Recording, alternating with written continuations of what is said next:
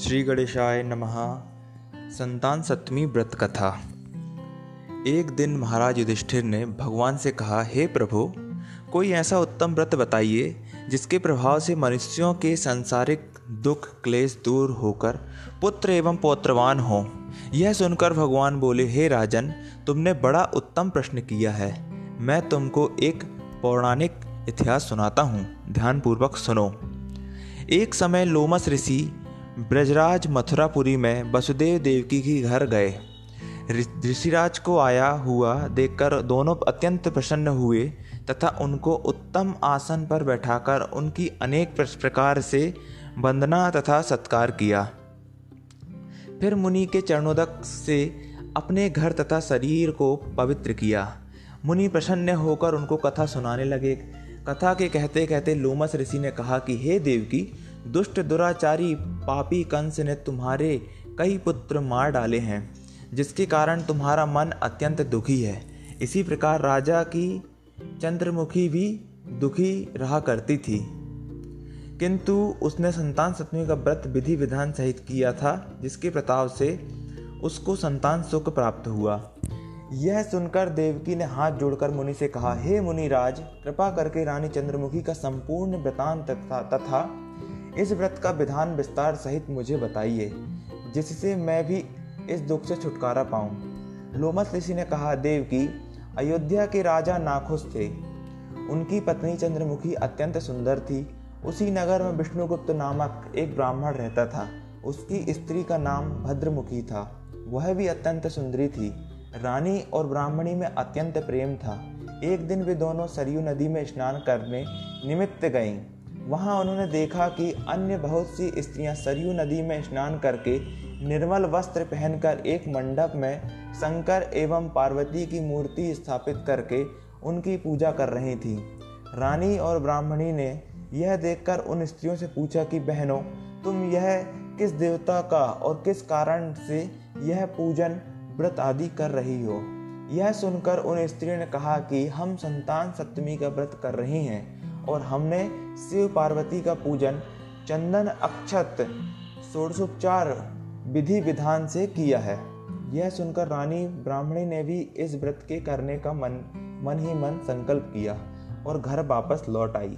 ब्राह्मणी भद्रमुखी तो इस व्रत को नियम पूर्वक करती रही, किंतु रानी चंद्रमुखी राजमत के कारण कभी इस व्रत को करती, कभी भूल जाती। कुछ समय बाद वह दोनों मर गईं। दूसरे जन्म में रानी बंदरिया और ब्राह्मणी ने मुर्गी की योनि पाई, परंतु ब्राह्मणी मुर्गी की योनि में भी कुछ नहीं भूली और भगवान शंकर तथा पार्वती जी का ध्यान करती रहीं। उधर रानी बंदरिया की योनि में भी सब कुछ भूल गई।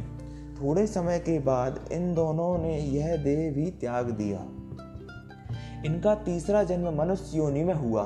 ब्राह्मणी ने तो एक ब्राह्मण के यहाँ कन्या के रूप में जन्म लिया था तथा रानी ने एक राजा के यहाँ राजकन्या के रूप में जन्म लिया।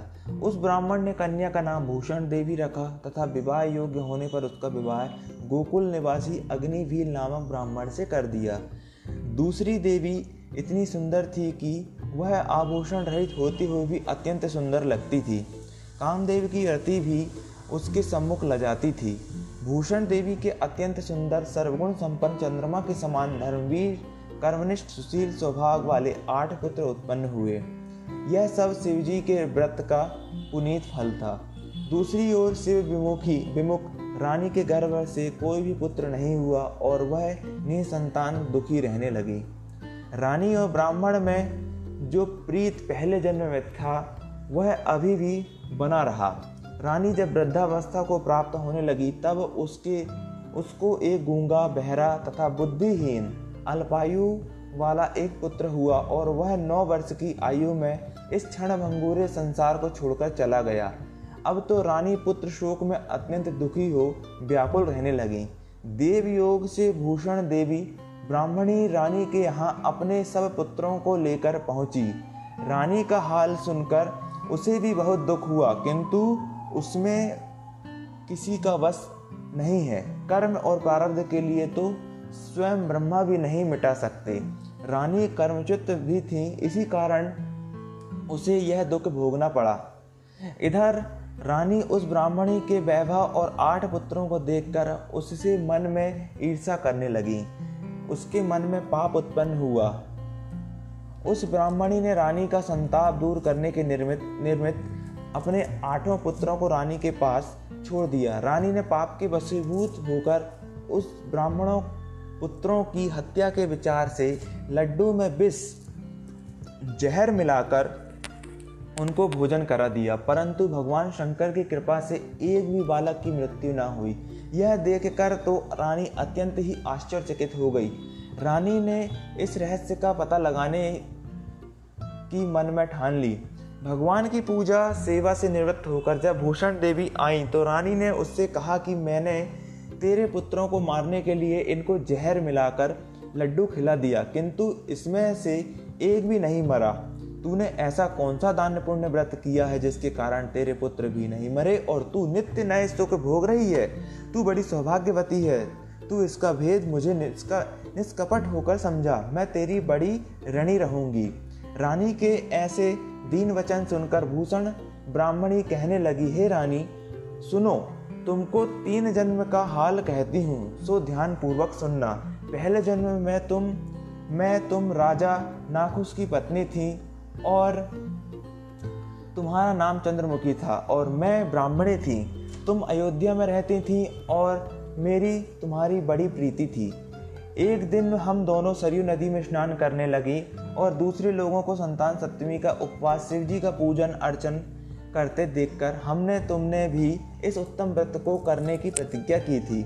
तुम तो राजमत के कारण सब भूल गई और झूठ बोलने का तुमको दोष लगा, जिससे तुम आज भी भोग रही हो। मैंने इस व्रत को आचार विचार सहित नियम पूर्वक सदैव किया और आज भी करती हूँ। दूसरे जन्म में तुमने बंदरिया का जन्म लिया तथा मुझे मुर्गी की योनि मिली। भगवान शंकर की कृपा से इस व्रत के प्रभाव तथा भगवान नाम को इस जन्म में भी न भूली और निरंतर उस व्रत को नियम पूर्वक करती रही। तुम अपने इस संकल्प को इस जन्म में भी भूल गई।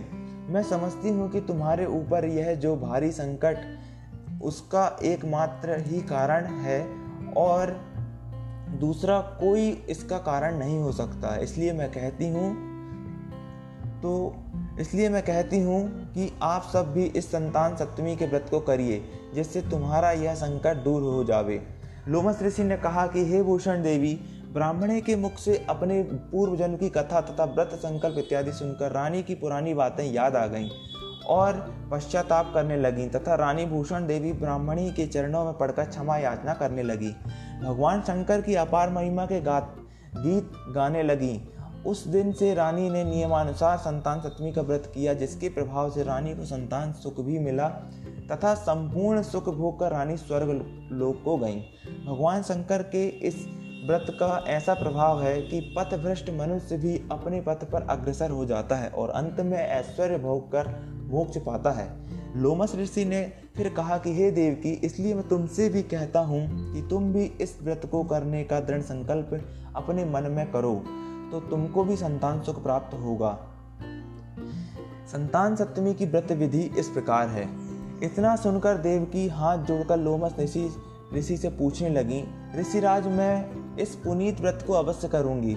किंतु आप इस कल्याणकारी एवं संतान सुख देने वाले व्रत का नियम, विधि, विधान आदि विस्तार से समझाइए।